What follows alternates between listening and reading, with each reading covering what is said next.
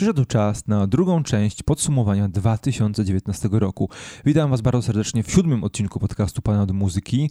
Dzisiaj znowu moim gościem jest Michał Rypel. Cześć. Bardzo mi miło, cześć. No i dzisiaj porozmawiamy sobie, dzielimy sobie program na dwie części. Najpierw porozmawiamy sobie o paczuszkach objawień dwa tysiące dziewiętnastego roku i naszych nadziei na rok dwa tysiące dwudziesty, a później zagłębimy się troszeczkę w trendy i tę modę i rozwój różnych gatunków i stylistyk lub zjawisk w branży muzycznej.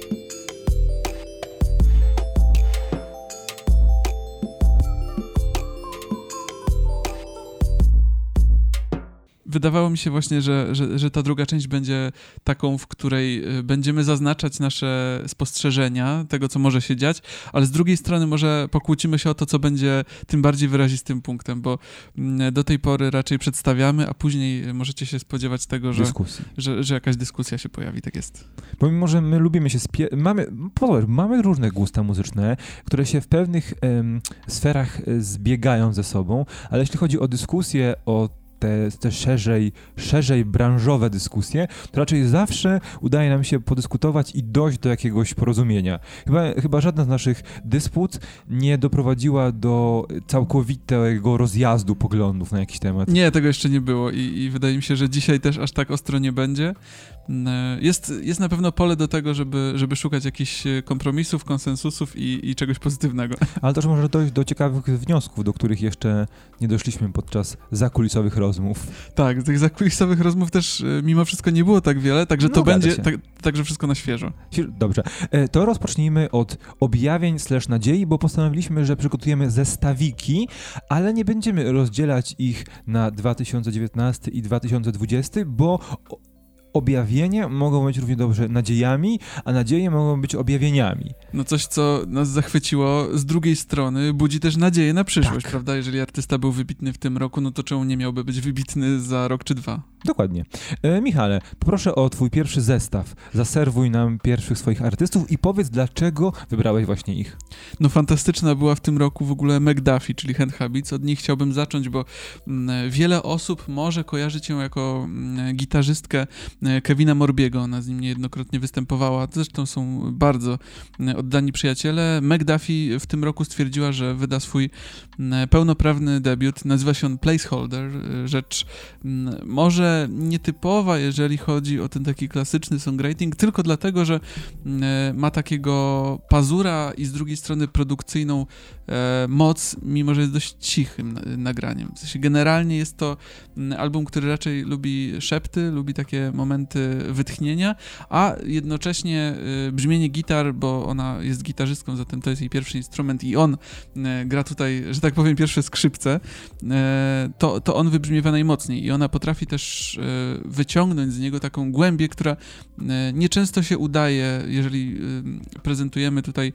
y, brzmienia instrumentu elektrycznego, podczas gdy no, większość artystów sięga jednak po klasykę, po struny winylowe, które mają to miękkie brzmienie. Zatem ona zdecydowanie się tym wybiła i w tej samej lidze, jeżeli chodzi o zrobienie takiego dobrego, pozytywnego wrażenia, na pewno Erin Birgi jako projekt Mega Bog, czyli w zasadzie projekt niby solowy, ale nie solowy, bo stoi za tym masa artystów, naprawdę niezliczone nazwiska, bo ona już pracuje nad tym od kilku dobrych lat. No i tak naprawdę zaprasza do kolejnych piosenek, kolejnych albumów, po prostu nowych kumpli, którzy gdzieś tam się przewiną przez jej życie. Ostatecznie tworzy się z tego taki ładny, rodzinny twór i po raz pierwszy, mam wrażenie, w tym roku wyszło z tego coś więcej niż po prostu dobra zabawa. Wyszło z tego coś, co może być niezwykle obiecującą prognozą, jeżeli chodzi o soft rocka, bo tam też bardzo dużo jazzu ona wplata i ten jazz właśnie jest tym elementem, o który ja długo zabiegałem, bo, bo on w połączeniu z soft rockiem zawsze tworzy rzeczy po prostu niesamowite i mam nadzieję, że Erin Birgi będzie w tym kierunku zmierzać, bo no, po prostu było dobrze. To jest ten jazz, o który nic nie robiłeś. Tak, totalnie nic nie robiłem, on po prostu przyszedł i, i jest dobrze. Cieszę się. E, no dobrze, czyli to jest twój pierwszy rzut... E, ob, Rzuciłem. Ob, twój pierwszy rzut objawień slash nadziei. E, ja rozpocznę... E, tak, mam dziewięć artystek, bo cały mój zestaw to są panie, zresztą To akurat w moim przypadku nic nadzwyczajnego i podzieliłem sobie te panie na trzy grupy po trzy artystki. Co prawda mają ze sobą wiele wspólnego i można byłoby powiedzieć, że te stylistyki troszeczkę się między sobą przeplatają. Jednak każda z tych grup ma coś wyjątkowego, coś charakterystycznego, co pozwoliło mi właśnie ułożyć em, tę dziewiątkę w takie trójki. No i rozpoczniemy sobie od artystek, które przede wszystkim skupiają się na R and B, elektronice i elektropopie. I takim punktem em, zbiorczym, punktem charakterystycznym dla tych trzech pań jest to, że jest to muzyka z dużym pazurem, e, z bardzo takimi feministycznymi ideami, które stoją za nimi i próbują wyjść tam na pierwszy plan, nie tylko w aranżacjach, ale też przede wszystkim w pisaniu tekstów, no i które cechują się też ogromną dawką kobiecości, co wyróżnia je na pewno na tle pozostałych pań, które raczej w swojej twórczości są bardziej dziewczęce. Na początku powiem o L A. Due.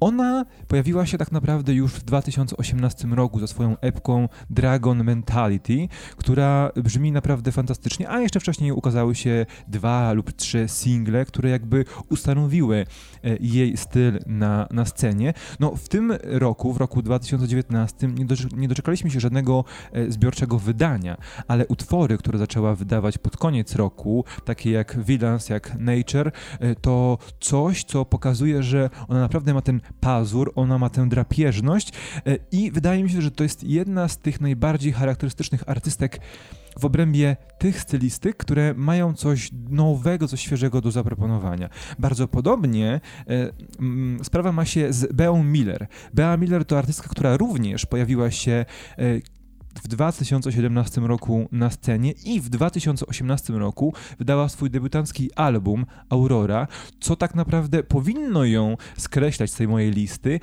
ale przyznaję się szczerze, że ten album mi gdzieś uciekł i dopiero w tym roku, w roku dwa tysiące dziewiętnastym, em, zasłuchałem się w nim, ale tak naprawdę o wiele mocniej, o wiele bardziej przypadły mi do gustu te nowe utwory, które również są o wiele bardziej agresywne, które odbiegają troszeczkę od tego zwykłego, tak to nazwijmy, elektropopu w stronę tej mocnej elektroniki z elementami R and B, z elementami nawet momentami podchodzącymi pod beat i um, klimaty hip-hopowe, bo też na przykład Bea Miller w tym roku współpracowała z artystami bardzo mocno związanymi z tymi właśnie stylistykami, bo ma na swoim koncie duet z Blackiem, czy choćby, czy choćby z Jesse Reyes, czy nawet nie aż tak dobry, ale duet ze Snape, Snake Hips, jeśli dobrze kojarzę. Więc to jest artystka, której cechą taką bardzo mocną jest wokal, jest świetny wokal, ale też właśnie to, że w swojej twórczości prezentuje dość mocne poglądy wspierające ruch, jednak ruchy feministyczne i te mówiące, że hej, kobiety też są ważne. Więc za to na pewno warto jakby ja doceniłem jej twórczość i polecam wam sprawdzić, jak to będzie wyglądało w przyszłości. A ostatnią wokalistką, artystką z tej grupy jest Lolo Złaj, yy, która wydała w tym album, w tym roku album.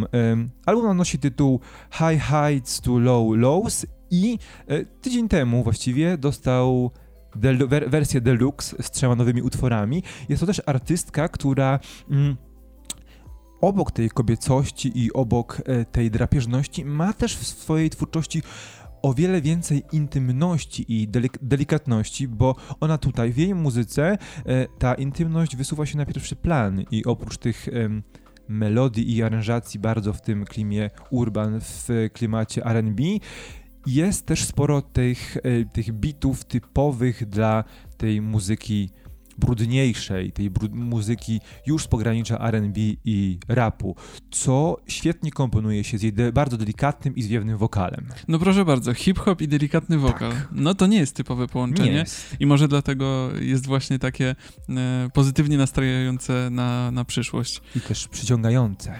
Jeżeli chodzi o wokale, no to u mnie tutaj zdecydowanie ten rok skradła Adrienne Lenker, czyli wokalistka, można powiedzieć chyba też taka przewodząca grupie Big Thief, w której udziela się od jakiegoś już czasu, od paru lat i dopiero w tym roku udało im się tej czwórce swoje miejsce zaznaczyć nie tylko na arenie muzyki alternatywnej, muzyki około folkowej czy też gitarowej, ale wyszli dalej, co jest po prostu ogromnym zaskoczeniem, bo nie jest to też z drugiej strony brzmienie, które normalnie w tamtym roku, dwa lata temu, trzy lata temu mogłoby zawalczyć o tak wiele, jak to się udało teraz. Co więcej, udało się to za sprawą dwóch albumów, a nie jednego, czyli U F O F, który ukazał się w pierwszej części tego roku i drugi, czyli Two Hands. I też, co warto zaznaczyć, nie są to albumy, które mogłyby być double L P. To jest istotne, bo nagrać w jednym roku jakby podwójny album to jest jedna sprawa, ale dwa różne i powiedzmy uderzające w całkiem inne tony, no to już jest nieco bardziej wymagające zadanie.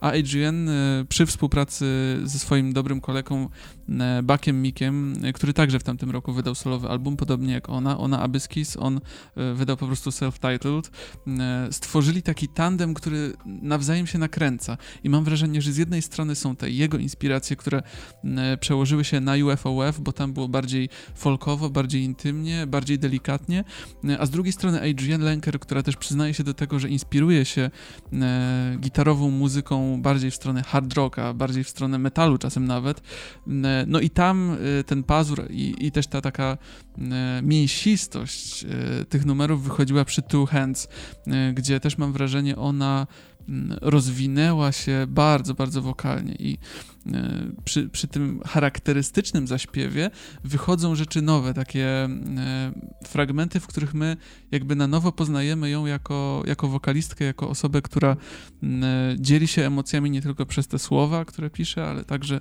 przez dźwięki, które wydaje z siebie, często przejmujące, zatem za to naprawdę, naprawdę duże brawa.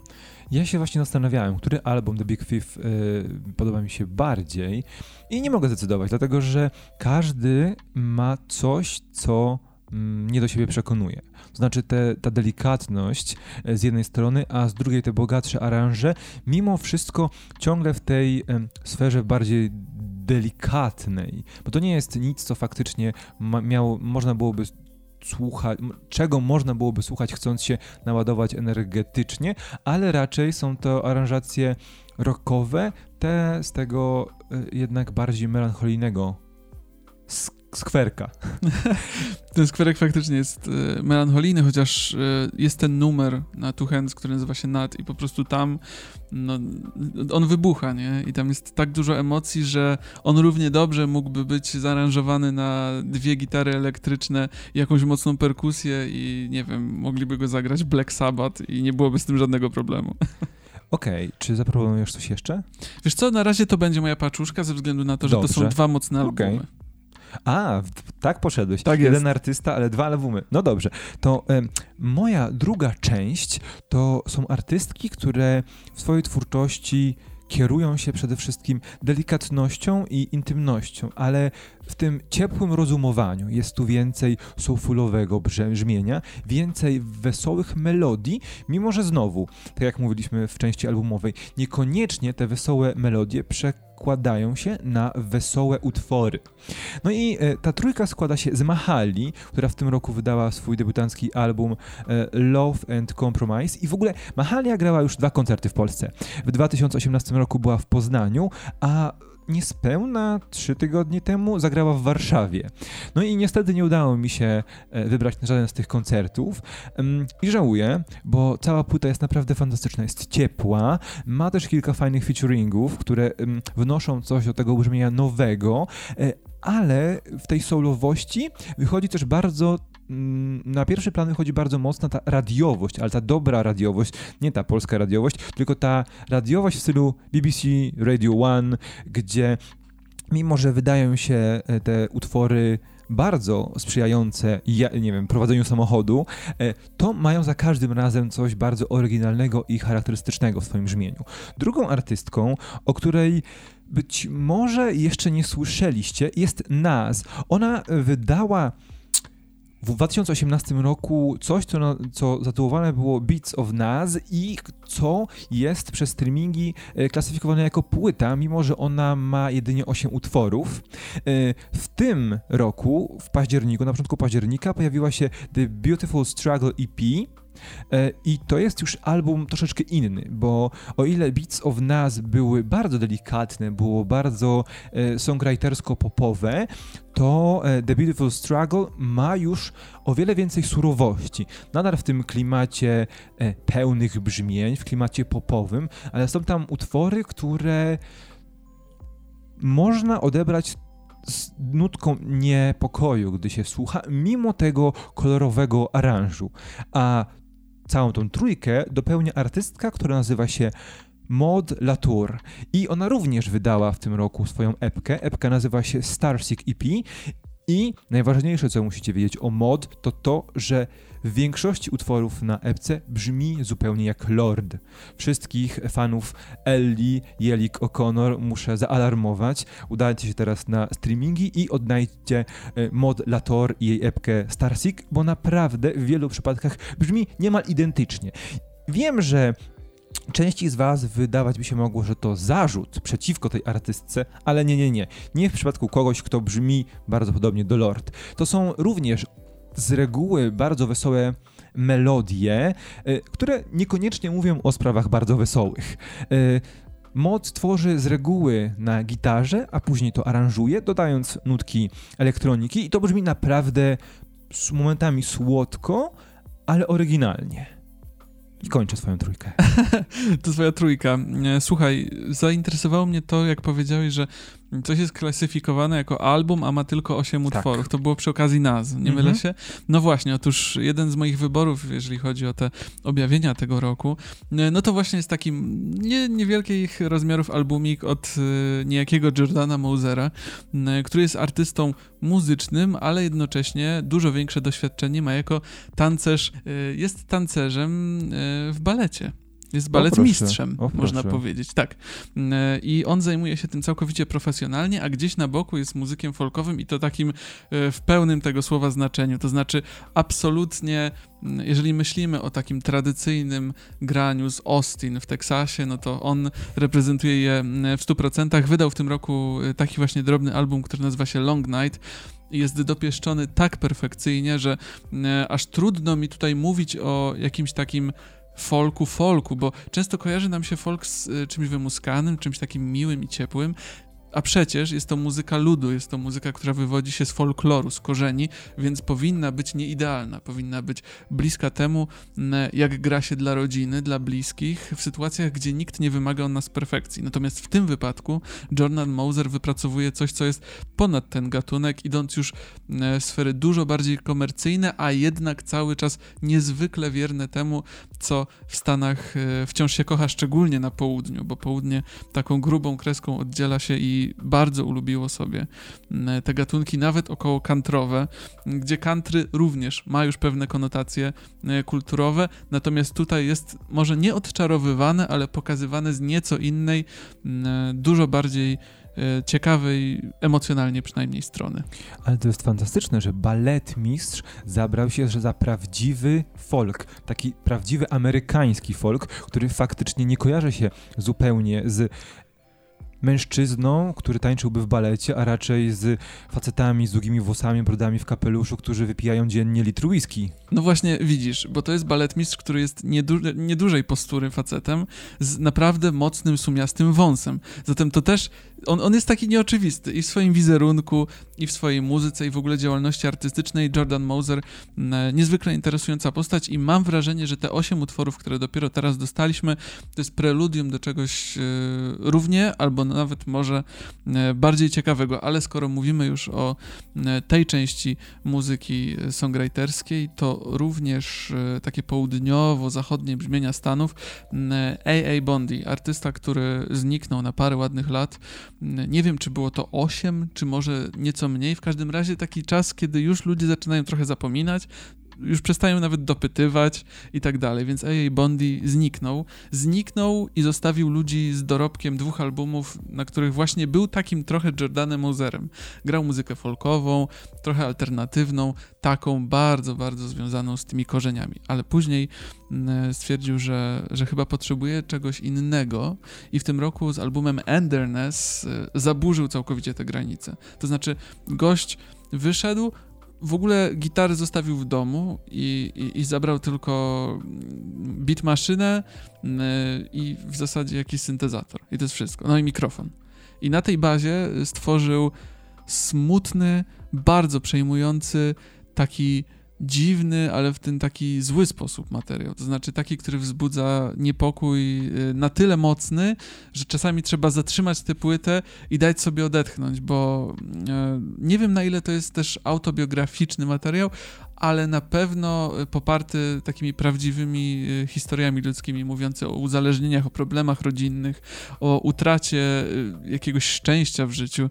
Jest, są to, są te tematy dość ogólne, ale jednak on ubiera je w takie sytuacyjne opowieści, które no, trafiają w samo sedno i w połączeniu z tą minimalistyczną, ale jednak taką oniryczną atmosferą, która towarzyszy tej muzyce, no po prostu wstrząsają człowiekiem do szpiku kości. Ja nie wiem, jak ja mam teraz przejść do swoich, do swoich artystek po tym, co powiedziałeś. E, o, może tak, może tak spuentuję, że ja też mam teraz dla was trójkę, która składa się głównie z songwriterek. Z artystek, które stawiają jednak na słowo, bo to nim chcą tworzyć i nim chcą rysować krajobrazy. Uf, udało mi się wybrnąć. I teraz mamy artystki, które w swojej muzyce skupiają się przede wszystkim właśnie na tekście, ale są to artystki około rockowe, około shoegaze'owe, około lo-fiowe. I to powinien być wyznacznik i pokazanie, jak brzmią, ale nie do końca tak jest, bo rozpoczniemy od Arlo Parks, która mimo, że w jej muzyce bardzo mocno słychać te lo-fiowe inspiracje i to, że ten dźwięk jest celowo brudzony, to jednak Arlo wywodzi się z mocno urbanowego środowiska, jest w jej, w jej muzyce dominuje przede wszystkim ten taki neo-soul i R and B, a całym dodatkiem jest to brudne miejskie brzmienie. I Arlo wydała w tym roku epkę Sophie i też została nominowana do longlisty B B C Music Sound of dwa tysiące dwudziestym jako jedna z dziesięciu artystów i niewykluczono, że znajdzie się na shortliście. Nie jestem pewien, czy ma szansę na zwycięstwo, ale na miejsce w pierwszej piątce na pewno. I no, całość brzmi cudownie, brzmi bardzo delikatnie, ale ma mocne punkty, które potrafią złapać za serce, no i doprowadzić, że łza w oku się pojawi. Drugą artystką, również z Wielkiej Brytanii, jest Girl in Red. To jest dosyć ciekawa postać, ponieważ ona nagrała w tym, w, nie w tym roku, bo w tym roku wydała jedną epkę, ale na, na swoim koncie dwie epki, Chapter jeden i Chapter dwa, Ep, epki z dwa tysiące osiemnastego i dwa tysiące dziewiętnastego roku. To też jest bardzo melancholijna rockerka, która Ym, raczej maluje te wszystkie swoje krajobrazy tekstem i dokłada do tego bardzo typowe y, dream popowe, dream rockowe, dream y, shoegaze'owe elementy, y, ale ona sama mówi o sobie w wywiadach, że ona jest taka melancholijna i spokojna tylko w studiu, bo ona sama postanawia, chce dawać na koncertach jak najwięcej energii swoim fanom, ludziom, którzy przychodzą jej posłuchać i nawet zmusza ich do tego, żeby robili pogo, bo dlaczego mają stać i słuchać jej na koncertach, a nie się dobrze bawić i pamiętać na długo o jej koncercie. Więc to jest dosyć ciekawa kombinacja. A to taka implikacja, że jeżeli ktoś nie skacze i nie poguje, to jest szansa, że się źle bawi na koncercie. Tak mi się wydaje, chyba o to chodzi. A dopełnieniem tej trójki jest artystka o fantastycznym pseudonimie, o do, co do którego nie mamy pewności nadal, jak się wymawia. Chodzi mi o Bea Miller, e, dziewczynę, która jest dość ciekawym pomysłem, tak to nazwijmy, pomysłem na muzykę, bo w tym roku wydała swoją debiutancką epkę Love Warm E P yy, i jest bardzo dużo tam bawienia się tymi dream popowymi elementami, tymi shoegaze'owymi elementami. Tutaj najważniejsza jest gitara i słowo, ale takie bardzo oniryczne aranże dodają tej wisienki do, na torcie tej całości, bo to jest takie... Zastanawiałem się, jak ją opisać, używając e, innych artystów. No i ja mam wrażenie, że najbliżej w tym e, porównaniu możemy powiedzieć, że ona jest gdzieś pomiędzy Phoebe Bridgers, czyli bardzo też folkowym, folkowo-rockowym graniem, a Clairo. A Clairo to jest dziewczyna, która jest chyba ostatnią artystką z tej fali bedroomowej, której udało się przebić e, na szersze wody. I Clairo w swojej muzyce, w, dominu, w muzyce Clairo dominuje przede wszystkim ten oniryzm, senność i to ciepło domowego ogniska, pokoju, w którym tworzy muzykę. I Biba Dubi jest czymś pomiędzy, co sprawia wrażenie, że ej, to przecież niemożliwe. Ale posłuchajcie Love Warm E P, a przekonajcie się, że, że jednak możliwe. No proszę, no to nam się to ładnie spięło w taką trzyczęściową całość takich... E... takich zachwytów, ale z drugiej strony takiego zaciekawienia, bo to nie jest tak, że my jesteśmy tutaj bezrefleksyjni i po prostu kupujemy w całości każdego z tych artystów, takie mam wrażenie, tylko po prostu jesteśmy też tacy głodni tego, co dalej. Dokładnie, bo mamy świadomość tego, że ci artyści mają ogromny potencjał, ale czy go wykorzystają i czy faktycznie nie przestaną nas zadziwiać, tego dowiemy się w najbliższej przyszłości. A przyszłość to też jest temat naszej dzisiejszej rozmowy. Przyszłość, jak wiadomo, jest niepoznana, niezbadana, ale są pewne znaki na niebie i na ziemi, które świadczą o tym, że można choćby domyślać się, co będzie się działo, na przykład w roku dwa tysiące dwudziestym. Albo przynajmniej podywagować, podyskutować i przewidzieć przyszłość. Zacznijmy teraz właśnie, bo zakończyliśmy pierwszą część naszej dzisiejszej rozmowy i przejdziemy sobie do tych tematów typowo dyskusyjnych. Każdy z nas przygotował po kilka tematów, na które chciałby porozmawiać w kontekście przyszłości branży muzycznej, rynku muzycznego i też rozwoju niektórych gatunków muzycznych. Okazuje się, że niektóre z tych tematów są powiązane i bardzo ładnie zepną nam się w całość, ale może przejdziemy do pierwszego z nich. Zaproponuj coś.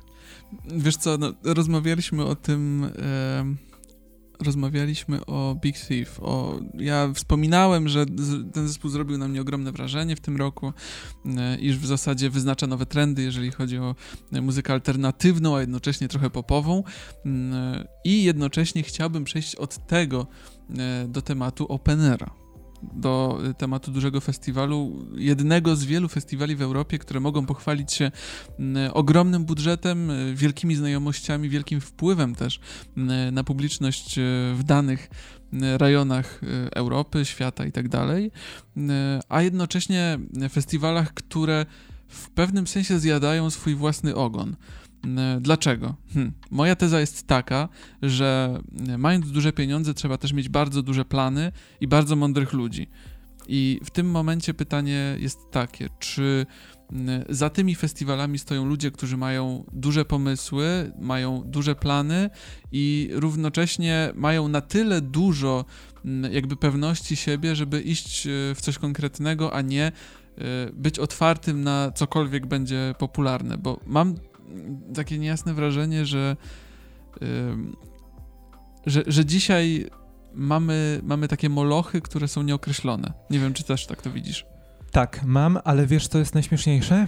Że, bo ta dyskusja, tę dyskusję właściwie ciągniemy od y, pio, ubiegłego piątku, y, kiedy to pojawiły się, pierwszy, pojawił się, y, dla słuchaczy to troszeczkę dalej niż ostatni piątek, ale... Y, Kiedy pojawił się nowy rzut właśnie artystów, którzy zagrają na Openerze i ja też poddałem pod w ogóle pod dyskusję w mediach społecznościowych to, czy ma to sens i co właściwie łączy tę szóstkę artystów ogłoszonych, czyli y, tam było, byli Falls, Big Thief, y, Michael Kendrick, Kiwanuka, y, Shafter, i ktoś, o kimś zapominamy, ale to nie jest istotne w tym momencie.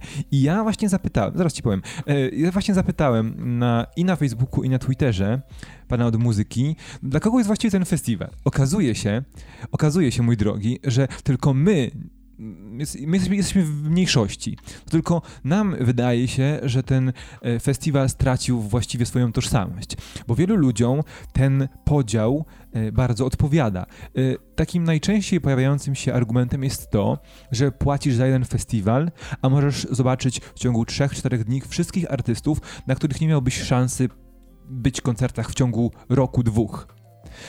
I ludziom nie przeszkadza to, że ten festiwal, największy festiwal w Polsce, bo to trzeba podkreślić, nie ma żadnej idei, niosą, którą, którą niesie ze sobą, żadnej tożsamości muzycznej czy artystycznej, bo liczy się to, żeby ci artyści, którzy rzadko bywają w Polsce albo którzy jeszcze nigdy nie byli w Polsce, pojawili się i żeby jak najwięcej z tych artystów można byłoby obejrzeć, posłuchać za jednym razem. To jest argument, który się bardzo często pojawiał.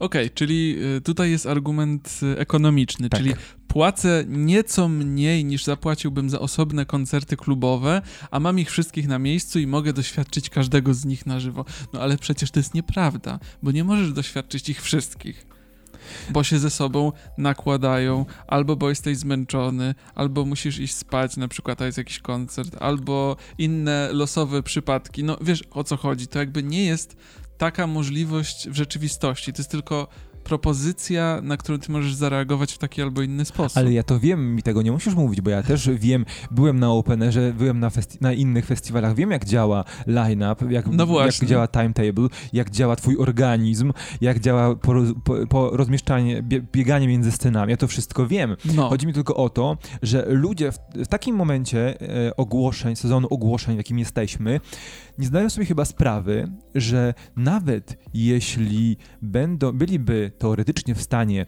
biegać między scenami kilometr, od, nie wiem, od tentu do maina, kilometr czy ponad kilometr, z koncertu na koncert, no to nie mają pewności, że ci artyści nie będą grać w tym samym czasie na kilku różnych scenach. To raz, prawda?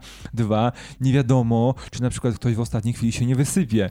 Tak jak miało to miejsce w ubiegłym roku, gdzie za zastępstwo trzeba było znajdować zastępstwo. E, więc to jest... Troszeczkę dla mnie, ja, ja to rozumiem, ale to dla mnie jest trochę niedorzeczność, bo ja bym wolał e, w dobrych warunkach, przy dobrym stanie zdrowia zobaczyć trzech artystów na takim festiwalu, którzy faktycznie mnie interesują, a na resztę wybrać się przy okazji też, mając świeżą głowę i wiedząc, że jadę na koncert dla konkretnego artysty. Jak na przykład w ubiegłym roku. W ubiegłym roku bardzo żałuję, bo na Openerze była i Georgia Smith, i Rosalia, o której pewnie jeszcze dzisiaj powiemy. E, Ale to były dwa koncerty, które tak naprawdę chciałbym zobaczyć przez cztery dni festiwalu, bo... Czy to były różne dni? Tak z ciekawości e... zapytam. Nie wiem, czy chyba... pamiętasz.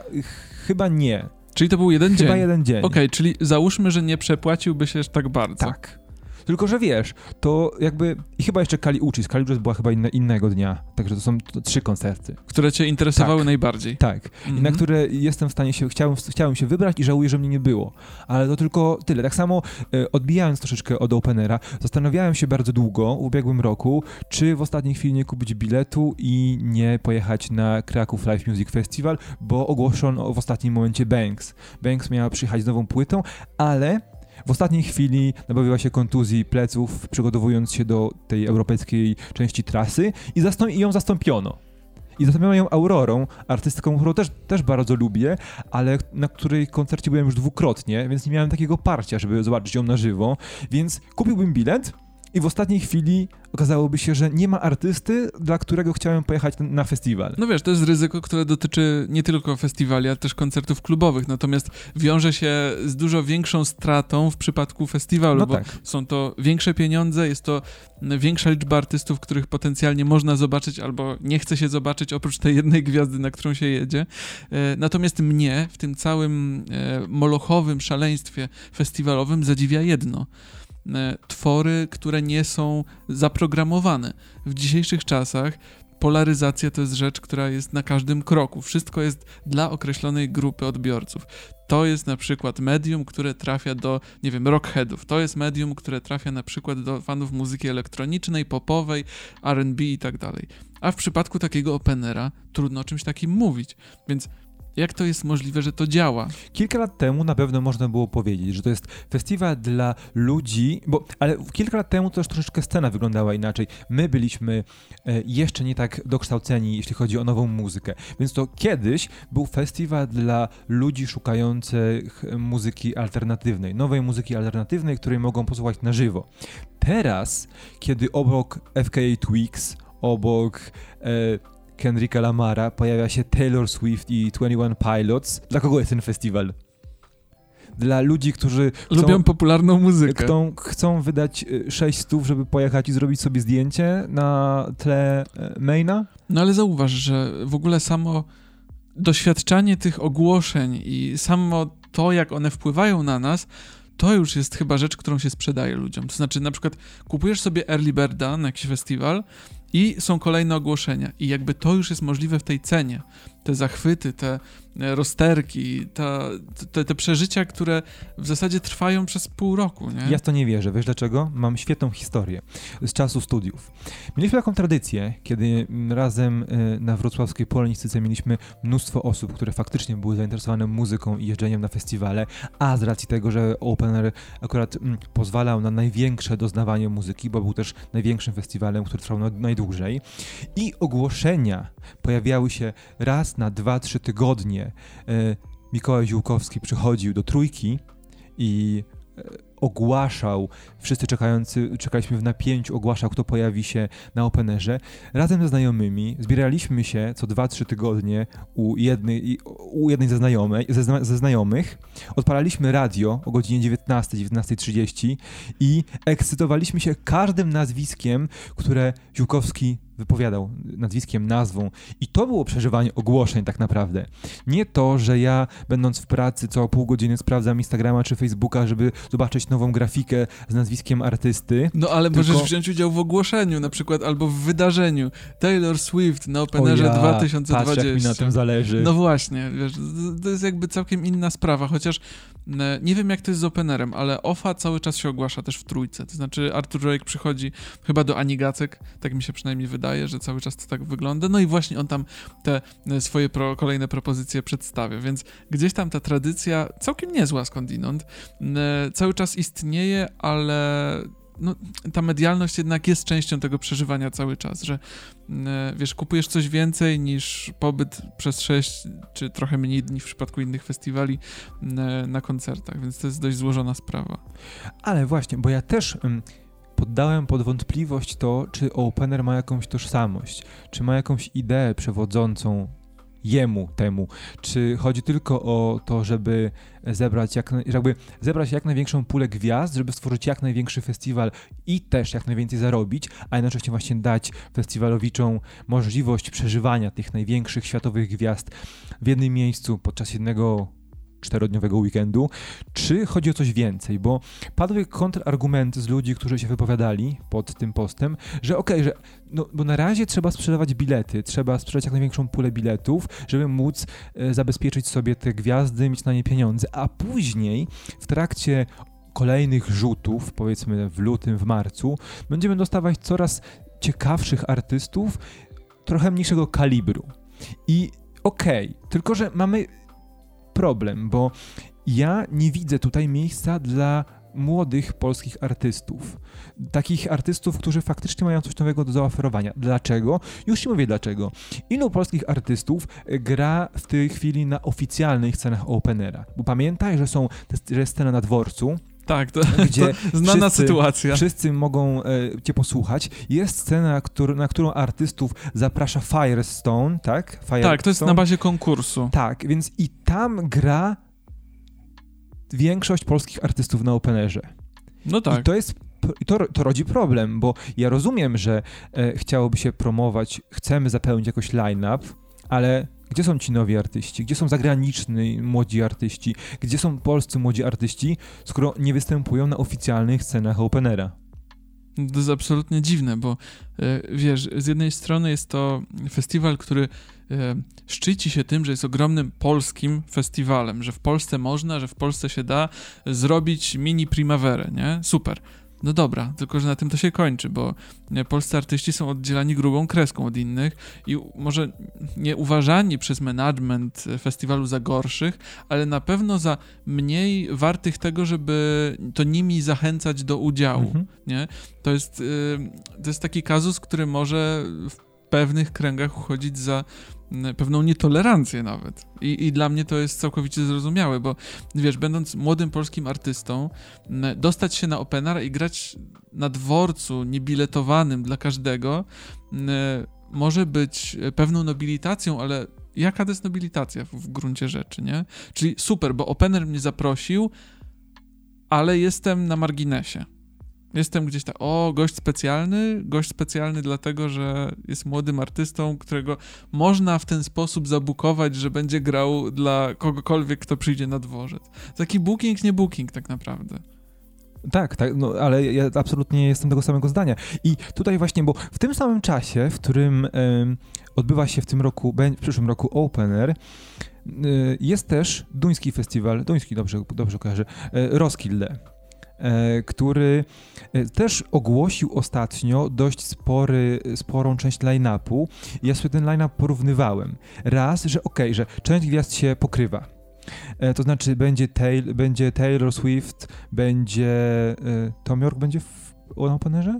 Wydawało mi się, że tak. No właśnie, będzie Thom Yorke, będzie też Tyler, The Creator na Roskilde, ale jest jedna dość spora różnica. Taka, że ten oto festiwal, nie po Opener, ogłosił bardzo dużą grupę mniej znanych y, projektów z całej Europy. Nie tylko domowych, ale są tu artyści z Belgii, są tu artyści z Norwegii, są tu artyści y, z Japonii, widzę artystów z Holandii. Także można stworzyć festiwal z wielkimi gwiazdami, takimi właśnie jak Taylor Swift, tutaj widzę, że w drugim rzucie jest i Alex Cameron, jest Cage the Elephant, Deftones, Muramasa, Pusha T, Whitney, także są też artyści te, ta, tacy nie, nie tego topu topu, ale artyści, którzy mają sporo do zaoferowania muzycznie i na pewno są jeszcze artystami, którzy się rozwijają, a dodatkowo dorzucić bardzo dużą e, pulę artystów zupełnie może mniej znanych lub zupełnie nieznanych, którzy ciekawie wypełnią te luki pomiędzy tymi wielkimi i troszeczkę mniejszymi. I jednocześnie będą ciekawi. Ja jestem ciekawy, czy taki Opener będzie w stanie na przykład postawić ten krok i zaprosić artystów nie tylko z Wielkiej Brytanii, Stanów Zjednoczonych, Australii i Polski. No wiesz co, mam wrażenie, że to wiąże się z dużym ryzykiem dla, dla ich organizacji, bo... Domyślam się, że taka scena, w której nikogo nie ma, na przykład na większej scenie, kiedy gra nieznany artysta, jest normą na tym festiwalu, nie? Że wszyscy czekają, załóżmy, na Taylor Swift, która będzie grała wieczorem, a wcześniej siedzą na przykład na polu namiotowym albo błądzą po Trójmieście, bo, bo w sumie nie warto, nie? Bo oni zapłacili niby tak dużo, ale wciąż tak mało jak na tych artystów i a w sumie to, a, wiecie, przyjdziemy sobie wieczorkiem i jest git. Yy, i, I też mi trochę szkoda by było w takim razie tych zespołów, które by występowały wcześniej, bo, bo to też jest prawda, że na takich organizatorach jak festiwalów Opener, Kraków czy innych większych w Polsce ciąży duża odpowiedzialność za, może to będzie brzydkie słowo, może to będzie trochę nietrafione określenie, ale wychowywanie publiczności, bo czego uczy nas festiwal tak naprawdę, jeżeli nie szacunku do, do artystów, podczas gdy organizatorzy mogą wywierać, powiedzmy, presję albo intereso- zainteresować odbiorców tym, żeby w jakiś sposób oddawać szacunek artystom, albo mogą dać im pole do tego, żeby poniekąd yy, jakby dyskwalifikować tego rodzaju zachowania. Ja boję się, że im większy festiwal, tym większa szansa, że wychowanie publiczności jest trudne, o ile nieosiągalne.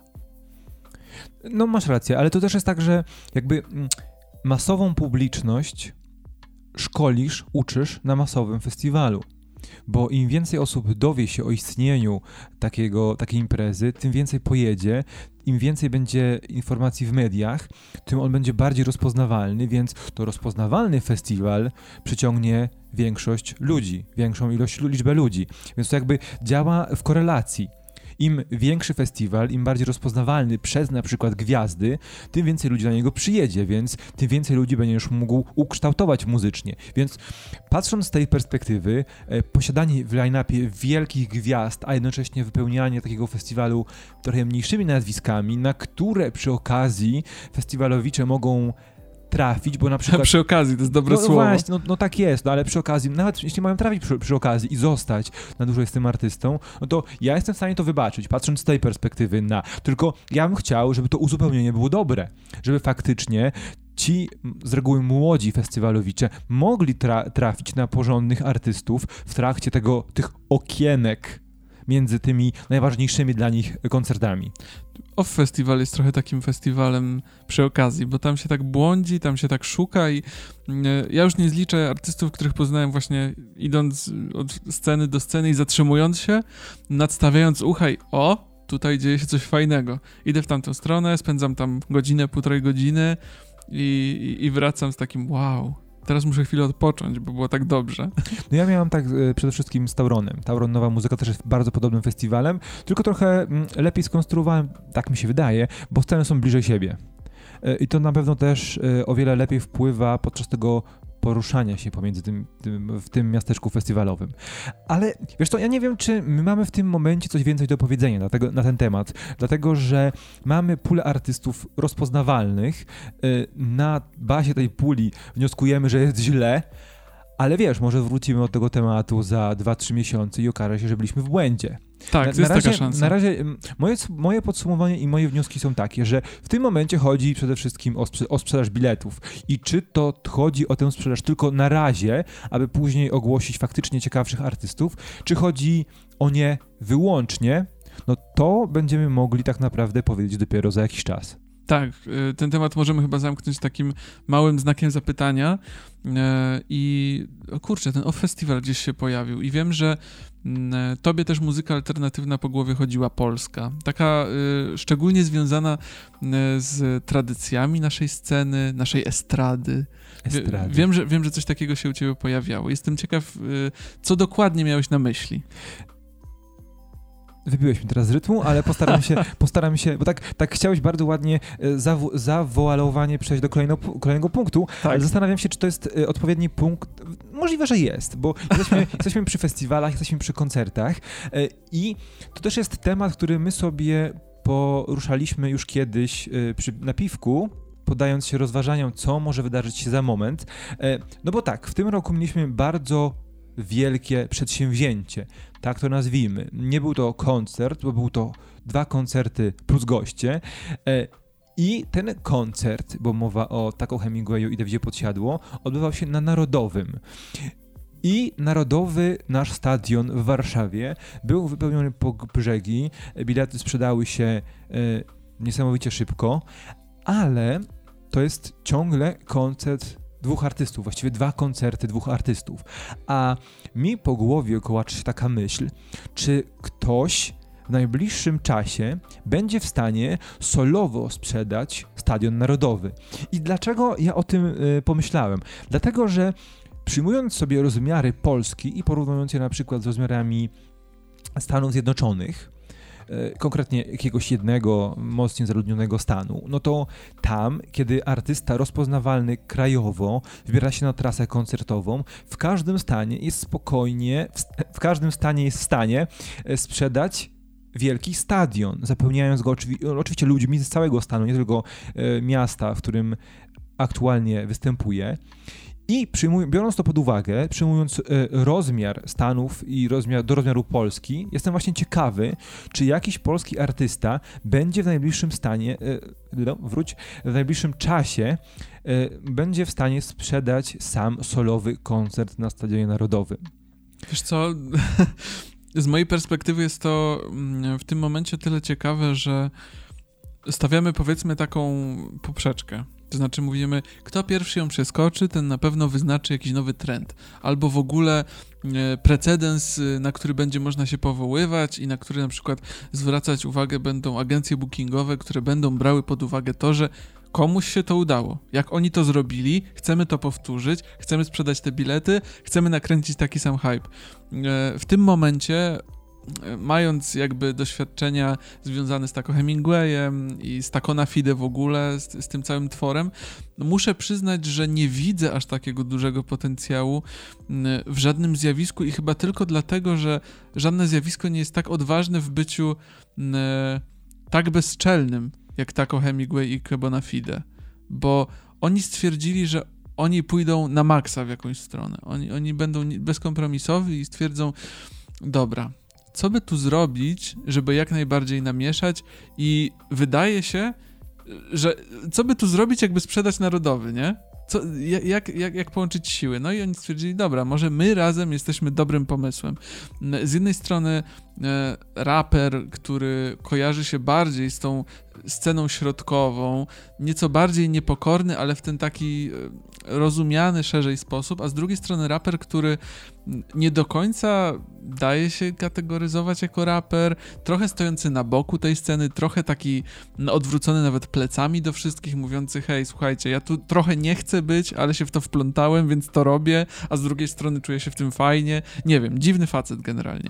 I takich dwóch gości łączy siły i wychodzi z tego coś, co może w powyżej dwudziestego pierwszego roku życia nie robi tak dużego wrażenia, ale wśród tej publiczności szesnaście dwadzieścia no po prostu wybucha jak jakiś wulkan.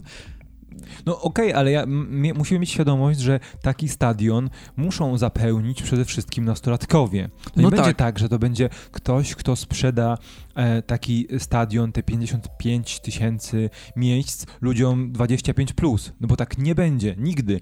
Szczególnie, że no, no, no szczególnie, że musimy szukać takiego potencjalnego artysty wśród artystów, którzy przemawiają do młodej pu- widowni, młodej publiki. Oczywiście, on może do tego czasu sobie, ten potencjalny artysta, może sobie do tego czasu wychować taką publikę. I faktycznie to nie będzie tylko szesnaście dwadzieścia, ale szesnaście trzydzieści, prawda? Tylko musimy też zastanowić się, kto przynajmniej, przynajmniej w, jaka stylistyka, jaki rodzaj artysty może w przyszłości taki obiekt sprzedać. Bo ja nie mówię, że to się wydarzy już teraz, prawda? Tylko rozmawiamy o zmianach, rozmawiamy o tym, jak będą rozwijać się w najbliższym czasie trendy.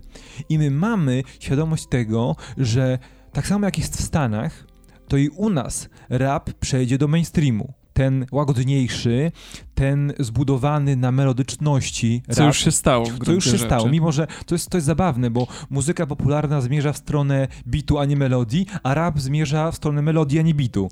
Yy, I to jest... I to, i być może to, to jest akurat sygnał, że w pewnym momencie obie y, formy się zbiegną i że faktycznie i w Polsce ten rap przejdzie do mainstreamu, tak jak ma to już na pewno miejsce w U S A. Nie powiesz mi, że Migosi czy Kendrick to jest, to jest underground, no nie? No nie. No nie, no Kendrick był undergroundowy w momencie, w którym ja jeszcze o nim nie słyszałem.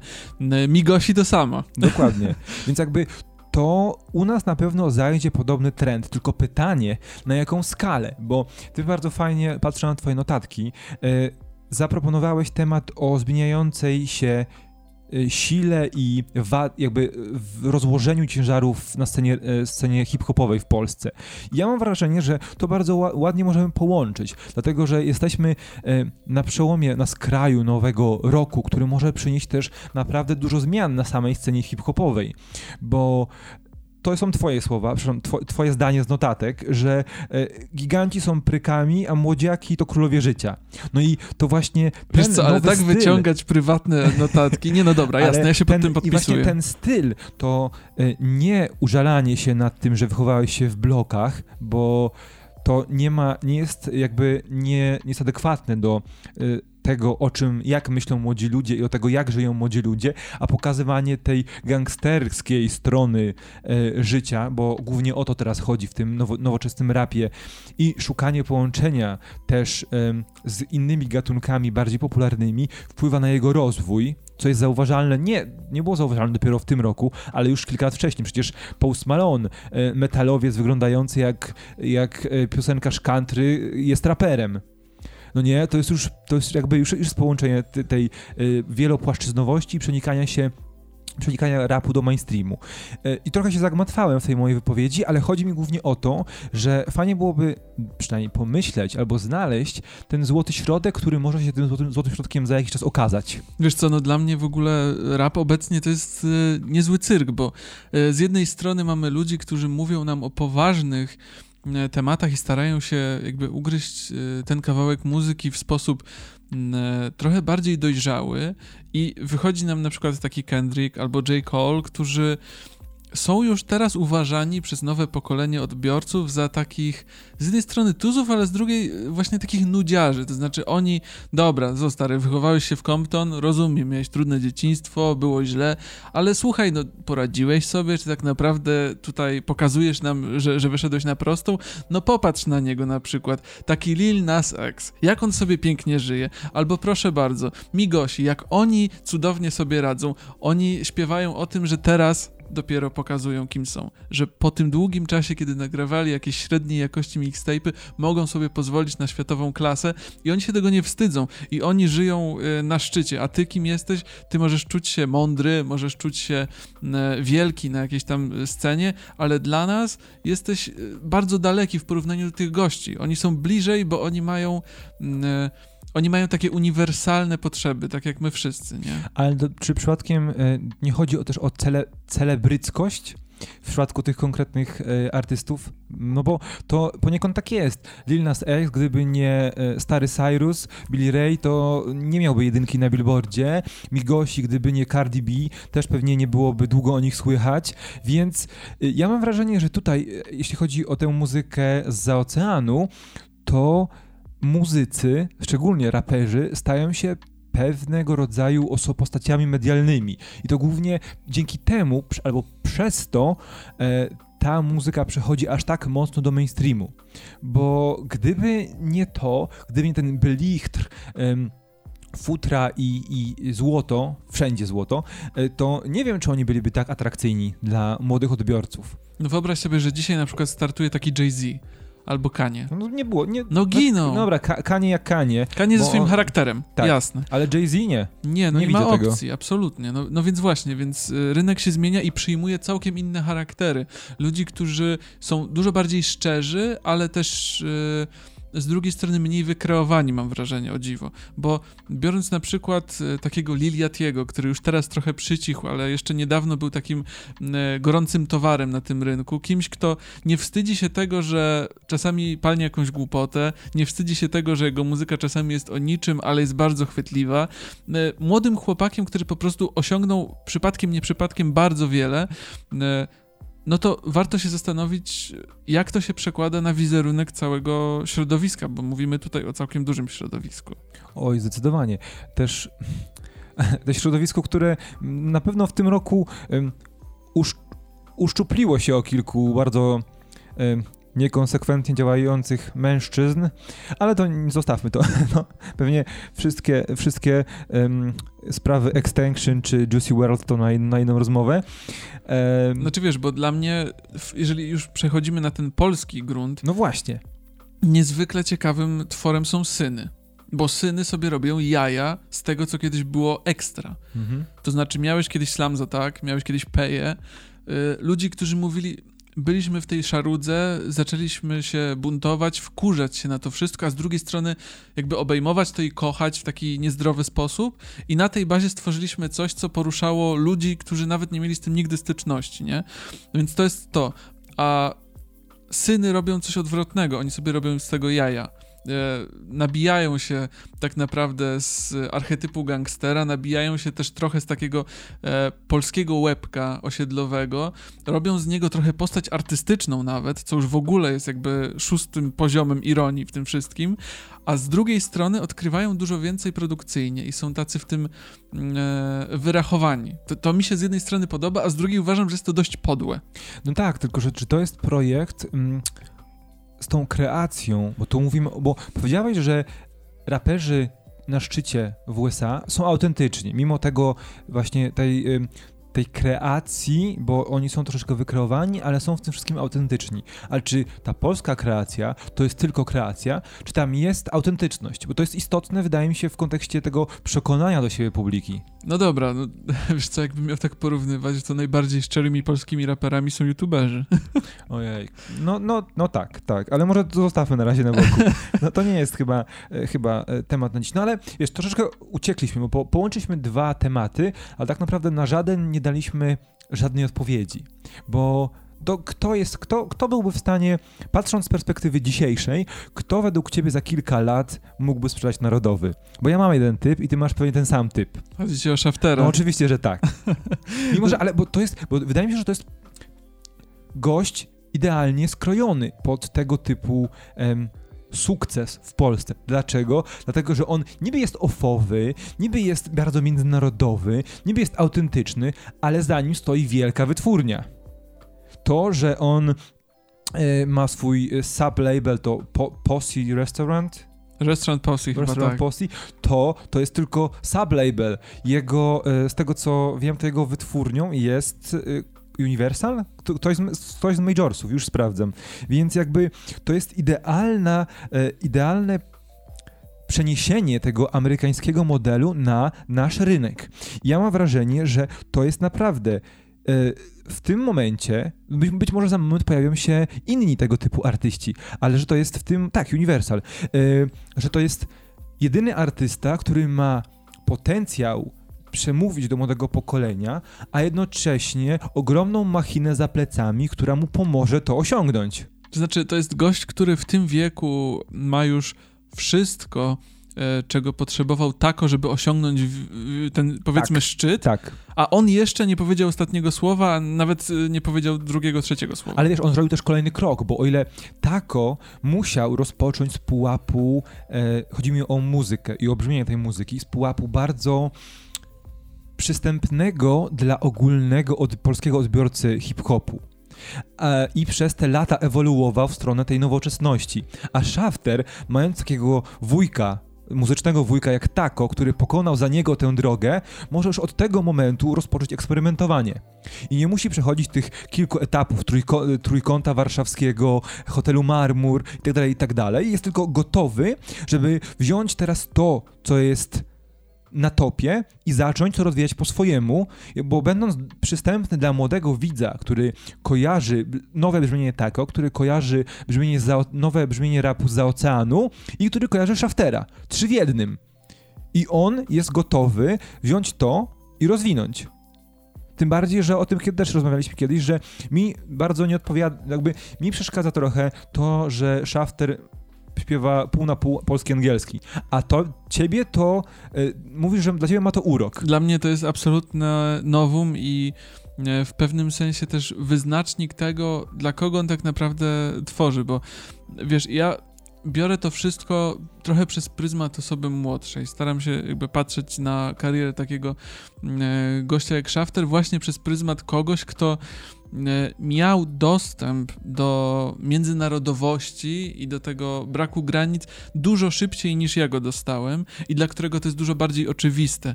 I teraz mówię trochę jak osoba dużo starsza niż jestem, ale jednak zmiany, które obserwujemy, one zachodzą na tyle szybko, że ja już czuję pewną granicę między mną a osobami, które teraz mają osiemnaście szesnaście lat i odbierają takiego gościa jak Shafter całkiem inaczej, bo on przypomnijmy sobie, jeszcze dwa lata temu był kojarzony bardziej z bardzo ofową, niszową i trochę zabawną formacją L T E Boys, w której pojawiali się youtuberzy, w której pojawiali się bardzo e, średniej klasy raperzy i z tego, co słyszałem od osób, które bywały na występach tego kolektywu L T E Boys, to właśnie Shafter był taką gwiazdką, która gdzieś tam świeciła. Czyli L T E Boys to takie nasze ubogie Brockhampton?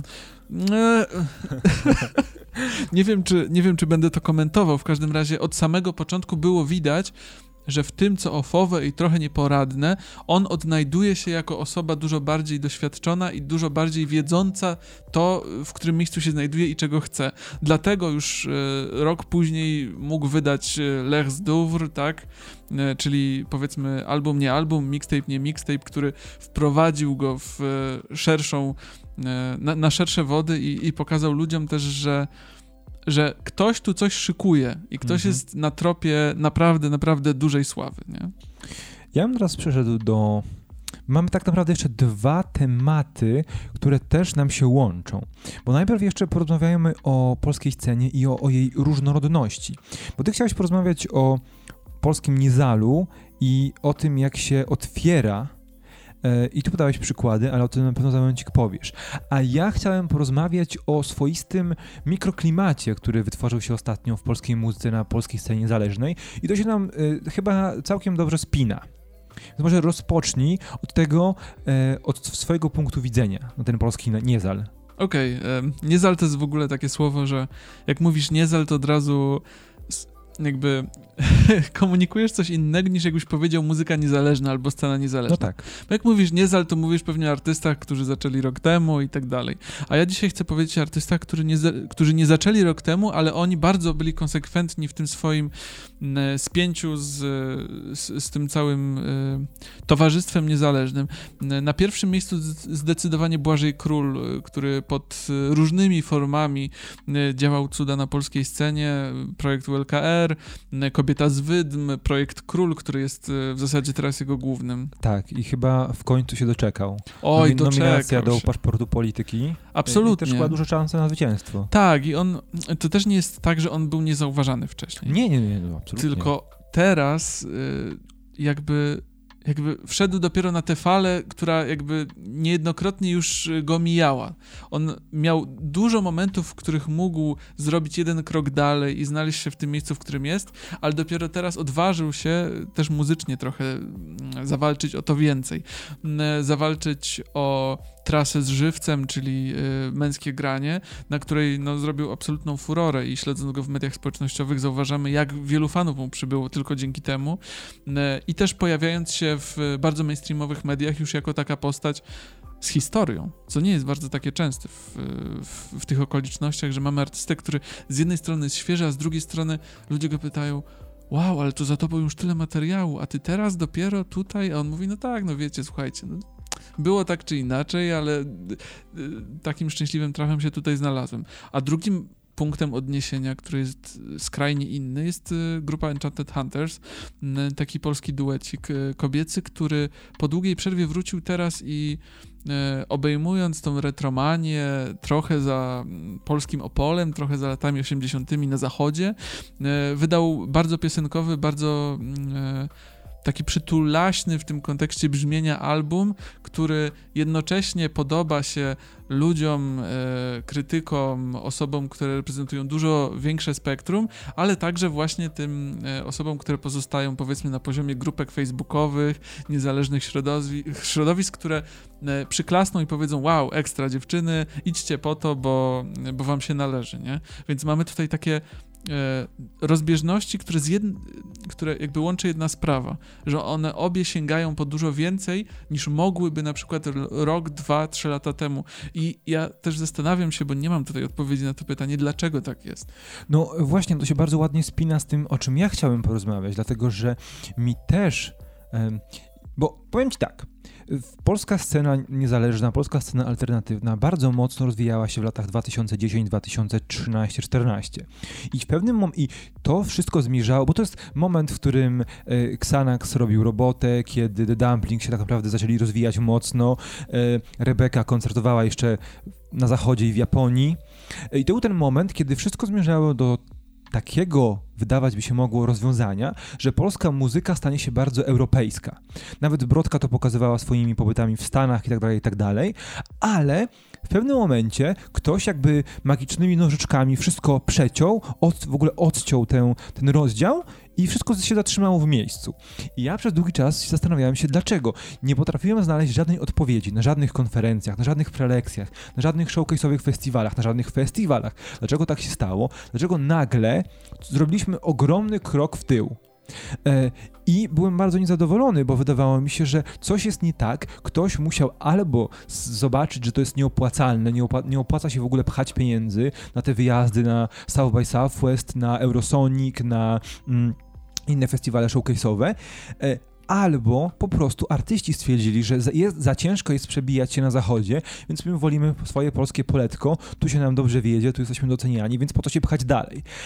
Ale po tym, powiedzmy, czteroletnim okresie, gdzie bardzo mnie bolało to, że nie widzimy żadnych nowych artystów z brzmieniem, nazwijmy to, międzynarodowym lub zachodnim, coś zaczęło się zmieniać. I na polskiej scenie, i we mnie, bo te wszystkie y, projekty oparte o gitarowe brzmienie, o bardzo tradycyjny set instrumentów, zaczęły z tej muzyki bardzo sztampowej, bardzo standardowej, bardzo przewidywalnej rozwijać się w stronę czegoś oryginalnego, opartego ciągle o te same instrumenty, o te same aranże, ale w stronę czegoś bardziej oryginalnego. Poruszony przez ciebie Enchanted Hunters jest przykładem. Ja mam przykłady z tego roku, bo czy Sunbird, czy Ofelia, która według mnie... Nie byłem do, po singlach nie byłem przekonany co do tego, jak to brzmienie się prezentuje, ale album naprawdę mnie zachwycił. Na przykład duet um, Paula Hobot i y, Adam Baran to też jest coś, co łączy tę polskość jednak z tym zach- zachodnim, gitarowym, brudnym brzmieniem, co też się świetnie komponuje na polskiej scenie.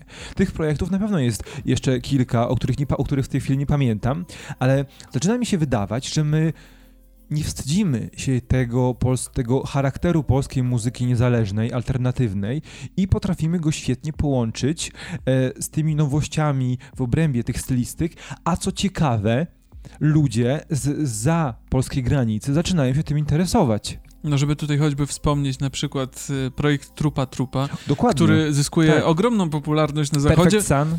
E, tak, Perfect Sun. To są dwa zespoły, które wyjeżdżają do Stanów i po prostu rozwalają tam mózgi, tak. podczas gdy w Polsce ich odbiór jest umiarkowany. Można tak to określić.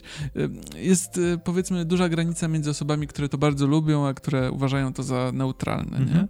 Natomiast recenzje, oceny i w ogóle zachwyty robią duże wrażenie i też budują pewne nadzieje na przyszłość, że ta jakość, która była trochę uśpiona może w Polsce, ona jakby jest i może w każdej chwili wykiełkować. I to jest ekstra. A być może ta praca, która była wkładana w te w ogóle sceny i rozwój tego rodzaju muzyki właśnie teraz zaczyna się opłacać, w sensie sp- zaczyna się spłacać. Rozkwit może nastąpić lada moment i to na naszych warunkach. Nie na warunkach, kiedy to my musimy się dostosować do zachodu, żeby nas zechciano na zachodzie, tylko proponujemy im swoją muzykę, a im ta muzyka się podoba. Ja wiem, że to nie będzie nagle masowy eksport polskiej muzyki, chociaż tego bym sobie życzył, to raczej będą pojedyncze projekty, które się będą przybijać, tak jak Trupa Trupa w Sub-Pop i tak dalej, i tak dalej. No to to jednak to może się lada moment rozpocząć i ja jestem zafascynowany, bo ja muszę w tym momencie przekalibrować w ogóle swój, e, swój pogląd na ten okres, kiedy ja twierdziłem, że coś przestało działać, to być może tak naprawdę w tym momencie coś zaczynało działać. No myślę, że rok dwa tysiące dwudziesty i w ogóle kolejna dekada e, mogą w tej mierze naprawdę zaskoczyć nas i sprawić niejeden uśmiech na naszych twarzach. Ja bym bardzo sobie tego życzył. I chyba teraz, na koniec naszej rozmowy, też poruszymy sobie temat związany z niebaniem się własnego charakteru, niebaniem się własnej kultury i pokazywaniem światu, że można inaczej, bo chcieliśmy też porozmawiać o stylu latino, albo nie o samym stylu, ale o muzykach latino, którzy szczególnie za oceanem nie boją się już tego, kim są, skąd pochodzą i jaką muzykę tworzą, tylko łącząc ją z stylistykami i gatunkami, które właśnie się rozwijają, no robią niesamowite wrażenie. To jest genialne, bo z jednej strony, no mówimy tutaj oczywiście głównie o Stanach Zjednoczonych. Tak. Mówimy o kraju, który teraz rządzony jest przez ludzi, którzy mówią jasno, my jesteśmy Amerykanie i my wyglądamy w taki i taki sposób. I prawdopodobnie nie przeszliśmy przez południową granicę z Meksyku do, do Teksasu, do Nowego Meksyku i tak dalej. A większość Amerykanów ewidentnie, co pokazują wszystkie ratingi, uwielbia muzykę latino. I to ona stoi w takiej pięknej, cudownej i nieagresywnej kontrze do tego, co dzieje się w polityce. Po prostu aż wieje stamtąd miłością. No to jest niesamowite. To jest niesamowite, bo oczywiście bo na, najśmieszniejsze w tym wszystkim jest to, że my zaczniemy na, za moment rzucać przykładami i największym, najbardziej znaczącym przykładem jest artystka, która nie pochodzi wcale z Meksyku, tylko pochodzi z Hiszpanii, bo chodzi o... Ro... Chciałem powiedzieć, e, chciałem powiedzieć ładnie po hiszpańsku, nie wiem, czy mi wyjdzie. Rosalia. E, czyli e, no, Rosalia, e, która jest po prostu... Udało jej się dopiero z drugim albumem, bo El Mal Querer to jest jej drugi album, przebić się ze swojej ro- rodzimej Hiszpanii do Stanów i która po prostu podbija rynek każdym kolejnym singlem, każdą kolejną współpracą. To jest fantastyczne, bo jak pięknie można połączyć tradycyjne brzmienie hiszpańskie, czyli flamenco, z muzyką elektroniczną, a w tym momencie już i z rapem. Tak, niezwykle odważna artystka i taka, która... Yy... Może to nie jest tak, że ona od początku wiedziała, co chce robić. Nie, na pewno nie. Ale w pewnym momencie dała się ponieść temu wszystkiemu, co dzieje się w ramach eksperymentów na świecie i, i wykorzystuje to na tyle dobrze i na tyle sprawnie i współpracuje z bardzo ciekawymi ludźmi, że tworzy się tutaj coś więcej niż tylko kulturowa ciekawostka, tylko bardzo świadoma i bardzo odważna postać, która przewodniczy jednocześnie... Całemu ruchowi. Ca- całemu ruchowi, bo jest ona, jest z drugiej strony trochę bardziej konwencjonalna Camila Cabello, mhm. która również staje się ikoną, może dla trochę młodszego pokolenia, ale wciąż kimś, kto staje na tej samej scenie, co Charlie X C X, co Taylor Swift. No niesamowite. No tak, tylko że z Cabello jest taki problem, że ona raczej po hiszpańsku nie śpiewa. A ja bym wolał właśnie, żeby wolał, wolałbym w, mówić w kontekście właśnie tego przypadku jednak o artystach, którzy, w, u których w tej twórczości dominuje język ojczysty, czy to wersja meksykańska, hiszpańskiego, czy hiszpański. Z jednego powodu, z tego, że wspomniana Rosalia nie ma autorskiego utworu po angielsku. Ma duet z Jamesem Blake'em, który jest piękny, jest najpiękniejszą w ogóle, e, najpiękniejszym utworem na nowej płycie Blake'a. E, foot, footsteps in the Park, tak? No tak. E, no, nieistotne o tytuł utworu, ale z najpiękniejszym utworem z płyty. To jest jedyny Oprócz, aha, oprócz, oprócz pojawienia się jako narratorka w nowym teledysku Harry'ego Stylesa, e, nie, nie mówi po, nie mówi po nie śpiewa po angielsku, śpiewa wyłącznie po hiszpańsku.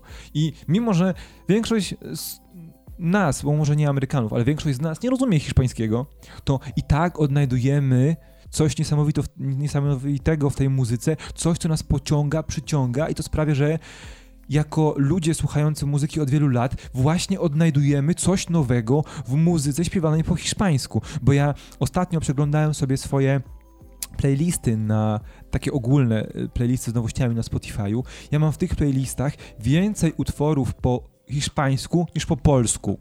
Aha, czyli po prostu algorytm wyczuł, że w tę stronę. Znaczy inaczej, to są playlisty tworzone przeze mnie. A, okej. Okay. To jest, to jest naprawdę fantastyczne, bo y, w ogóle moja przygoda z y, muzyką hiszpańskojęzyczną jest dosyć przewrotna, bo ja rozpocząłem słuchanie m, utworów po hiszpańsku od kwartetu Heinz, czyli rockowych, indie-rockowych Hiszpanek, bo ich pierwsza płyta jest jedną z moich ulubionych płyt z dwa tysiące siedemnastego roku. Ehm, a dopiero później trafiłem na te bardziej subtelne, bardziej elektro, też yy, przesiąknięte elektroniką utwory z tekstami po hiszpańsku i dobitnie widać, że dwa tysiące dziewiętnasty rok sprzyjał właśnie yy, rozwojowi artystek, bo i Daniela Andrade, która była... Yy, takim wcześniejszym źródłem, bo mówiliśmy wcześniej o Clairo i o tym, że jest um, youtuberką, która tworzyła covery i puszczała je do sieci i dzięki temu um, udało jej się podpisać kontrakt i wydać płytę, to Daniela Andrade robiła wcześniej to samo na YouTubie i na SoundCloudzie. I Daniela Andrade tworzyła wcześniej muzykę po angielsku, mimo że jest pochodzenia lat- latynoskiego. To teraz nagle stwierdziła, że nie, że będzie tworzyć utwory w swoim ojczystym języku. Są też inne artystki, bo i taka artystka Mono, Mono Jam też zaczęła ostatnio tworzyć po hiszpańsku, mimo że przez całą dotychczasową swoją karierę tworzyła po angielsku. Takich przykładów jest jeszcze sporo i też często ci artyści tworzą tak trochę pół na pół, ale nie pół na pół jak Shafter, tylko pół na pół, że wydając jakieś, jakiś album, część utworów jest w języku angielskim, a część jest po hiszpańsku. I to o dziwo fantastycznie ze sobą komponuje. To jest przedziwne. Znaczy to jest bezpieczne. Zupełnie, tak, ale są dwa zupełnie różne języki, a one jednak jakoś współbrzmią ze sobą. Nie wiem dlaczego, nie wiem, sk- nie wiem z czego to wynika. No, lingwiści mogliby tutaj podrapać się po głowie i zastanowić, jak bardzo dźwięczny w porównaniu do hiszpańskiego jest angielski, ale ta mieszanka działa i z jednej strony jest to otwieranie się na bardzo, bardzo duży rynek Ameryki Południowej, która jest szacowana, że jest jednym z największych rynków na świecie, jeżeli chodzi o muzykę, zaraz obok na przykład Azji czy Stanów Zjednoczonych i w ogóle muzyki tej zachodniej. Natomiast raz, że to sięga właśnie po ten duży rynek, to jeszcze zamierza się, a nawet udaje się jej temu brzmieniu sięgać po ten torcik, który jest właśnie w tej muzyce zachodniej, czyli obejmuje dwa wielkie rynki, które są niesamowicie lukratywne, niesamowicie wpływowe e, i są w stanie e, kreować trendy, które będą chyba najszersze w historii do tej, do tej pory tak naprawdę. No bo nie widzę precedensu, który mówiłby o czymś równie wpływowym, co muzyka latino obecnie. Mhm. Ja mam jeszcze lepszy przykład od Camili Cabello, bo się zastanawiałem. Jest taka artystka jak Be- Becky G. Ona też przecież um, bardzo długo tworzyła, mimo że jest latynoską, tworzyła po, po angielsku, a teraz również zaczyna wydawać utwory po hiszpańsku, mimo że te utwory, ta jej muzyka jest ciągle kierowana do tej samej grupy odbiorców. To też pokazuje, jak te trendy się zmieniają. Jak przebić się na amerykański rynek. Zacząć śpiewać po hiszpańsku. Proste, proste. Proste. Mamy receptę. Proszę bardzo, słuchajcie nas, my wam powiemy wszystko. e, tak, ja jestem bardzo ciekawy, jak to będzie, jak będzie wyglądał przyszły rok. Czy muzyka latino stanie się jednym z głównych e, trendów rozwojowych branży muzycznej, bo tam jest sporo jeszcze potencjału, też sporo do, wykorzysta- do wykorzystania przez wytwórnie muzyczne. I ja bym teraz na sam koniec przeszedł do ostatniego tematu, który również łączy się z tym, z tymi stylistykami, które mogą być popularne w przyszłym roku. Bo po sukcesie naszej młodocianej Billie Eilish dostrzegamy, i z tym się chyba zgodzisz, że dostrzegamy powrót emo, muzyki emo, tylko że w zupełnie innym jej rozumieniu. To już nie są lata dziewięćdziesiąte, kochani. Już nie no jesteśmy właśnie tacy smutni jak wtedy. Możliwe, że jesteśmy trochę bardziej smutni. Ale inaczej. Ale dużo inaczej. Smutni w taki sposób, że smutno potańczymy, a nie, że smutno będziemy siedzieć na przykład przed komputerem. Po prostu Billie Eilish znalazła receptę na to, jak uchwycić pewne nastroje społeczne, pewną sytuację, która jest jakby ponadnarodowa i zamknąć ją w czymś, co z drugiej strony będzie rozrywkowe, bo to jest muzyka Oczywiście, rozrywkowa. Tak. Cały czas można się przy niej całkiem nieźle bawić, ale z drugiej strony można zobaczyć dziewczynę, która nie do końca jakby chciała się w tym wszystkim bawić, trochę jakby chciała pokazać, że ona to jest generalnie wkurzona, że jej to się nie podoba, że ona musi nagrać tę super płytę, jej to się nie podoba, że jedzie na wielki festiwal i jej to się tak naprawdę w ogóle nie podoba to, że będzie o niej kręcony dokument na, na Netflixa. No to jest wszystko absolutnie tragiczne, a z drugiej strony dlaczego by nie i dlaczego by nie żyć chwilą i dlaczego by nie być w tym wszystkim młodym i zafrasowanym otaczającym nas światem. Strasznie sprzeczne sygnały, które ostatecznie mieszają się w coś, co Co, co ma sens. I dla mnie to jest największa zagadka. I, i podejrzewam, że dużo innych osób wyczuje w tym dobry motyw, żeby w przyszłym roku coś takiego zrobić. Tak, ja mam nawet zapisane kilka przykładów, które być może nie są jeszcze aż tak mocno osadzone w tej stylice emo, ale które... Ty, do, właśnie, bo musimy powiedzieć o jednym, bo to nie jest emo w rozumieniu tych lat dziewięćdziesiątych i rocka, muzy- muzyki głównie rockowej, muzyki emo, ale jest to emo elektro, emo indie, emo... indie elektro. Be, nie, nie posiadając po prostu lepsz, lepszego określenia na tę, na tę muzykę, musimy coś wymyślić na poczekaniu, ale wydaje mi się, że to jest dość dobre i adekwatne, bo w kontekście samej Billie Eilish mamy kilku artystów, którzy zaczynają mm, podążać jej śladem, może jeszcze nie na taką skalę, ale na Wyspach Brytyjskich bardzo popularny staje się ostatnio Youngblood. Gość, który wygląda jak żywcem wyrwany z lat dziewięćdziesiątych z pomalowanymi paznokciami, z wielkim irokezem na, na ten, nie na żel, tylko na psik-psik, na jak się nazywa? Spray. Na spray i jeszcze z pomalowanymi oczami, który jest trochę punkowy, trochę smutny i którego muzyka, a, a którego muzyka jednocześnie jest trochę bliżej popu. Mamy też y, mniej znane artystki. Jest sobie taka artystka Bulow, która też bardzo mocno stylistycznie przypomina to, co tworzy Billie Eilish, z y, domieszką troszeczkę songwritingu, mniej jest w tym wszystkim elektroniki, ale ona również śpiewa bardzo agresywnie o rozstaniach, o tym, że nienawidzi, jak to się zdradza, co ona komuś zrobi, jak go zdradzi. Jest sobie na przykład y, y, dziewczyna, która jest bliżej już rapu, Femme, która też pojawiła się dopiero w dwa tysiące dziewiętnastym roku, a która już na przykład w ubiegły piątek, z naszej perspektywy, w zależności od tego, kiedy tego słuchacie, może być to później, nagrała singiel z Machine Gun Kellym, czyli już z postacią bardzo rozpoznawalną na rynku. I a, a jest to właśnie, e, właśnie, jakby nie patrzeć, bardzo bliskie stylistycznie Billie Eilish. Jest sobie na przykład, a, nie wiem jak się jej pseudonim czyta, to jest chyba Australijka, Au slash Ra. Aura, e, która też może nie aż w takim stopniu, ale nawiązuje do tej stylistyki e, indie emo, emo popu, która też jest do, dostrzegana już jak od, od kilku miesięcy na rynku i też ma szansę na zgarnięcie tego kawałeczka tego tortu. Nie zapominajmy I... też o rapie. Bo to jest no, też niezwykle tak, istotne, tak. Bo emo weszło do rapu już jakiś czas temu mm-hmm. i myślę, że takim największym przykładem tego, jak dużo ono może zdziałać, e, był taki singiel e, Lil Uzi'ego Verta, to było Exo True Life, e, które no absolutnie oddawało jakby tę atmosferę, którą później możemy wyczuwać choćby właśnie u Billie Eilish. W Europie na przykład Young Lean także był taką postacią, która wprowadzała mniej więcej ten temat. To był cloud rap, ale z drugiej strony on był nieco mniej cukierkowy, a dużo bardziej taki przytłaczający, więc to są te klimaty, które również one cały czas się rozwijają i równo, równolegle do takich postaci jak Billie Eilish w amerykańskim i europejskim rapie są postaci, które jakby generują te same emocje przy użyciu innych narzędzi, chociaż tutaj jakby rytm zostaje w tych dwóch kwestiach. Tak, i to jest naprawdę fantastyczne. Ja podejrzewam, że za dwadzieścia, dziesięć dwadzieścia lat naukowcy będą pisać prace doktorskie na temat tego, jak, emo, jak nowa fala emo wpłynęła na rozwój muzyki w latach dwutysięcznych, dwutysięcznych dziesiątych, jak zwał, tak zwał. No tak, i czy my mamy coś do dodania jeszcze, bo nam się bardzo, bardzo ładnie zamykamy ten temat dyskusyjny, który wydaje mi się, że jest najgorętszy, najbardziej żywiołowy z tych wszystkich trzech segmentów, o któr- z których składa się podsumowanie dwa tysiące dziewiętnastego roku.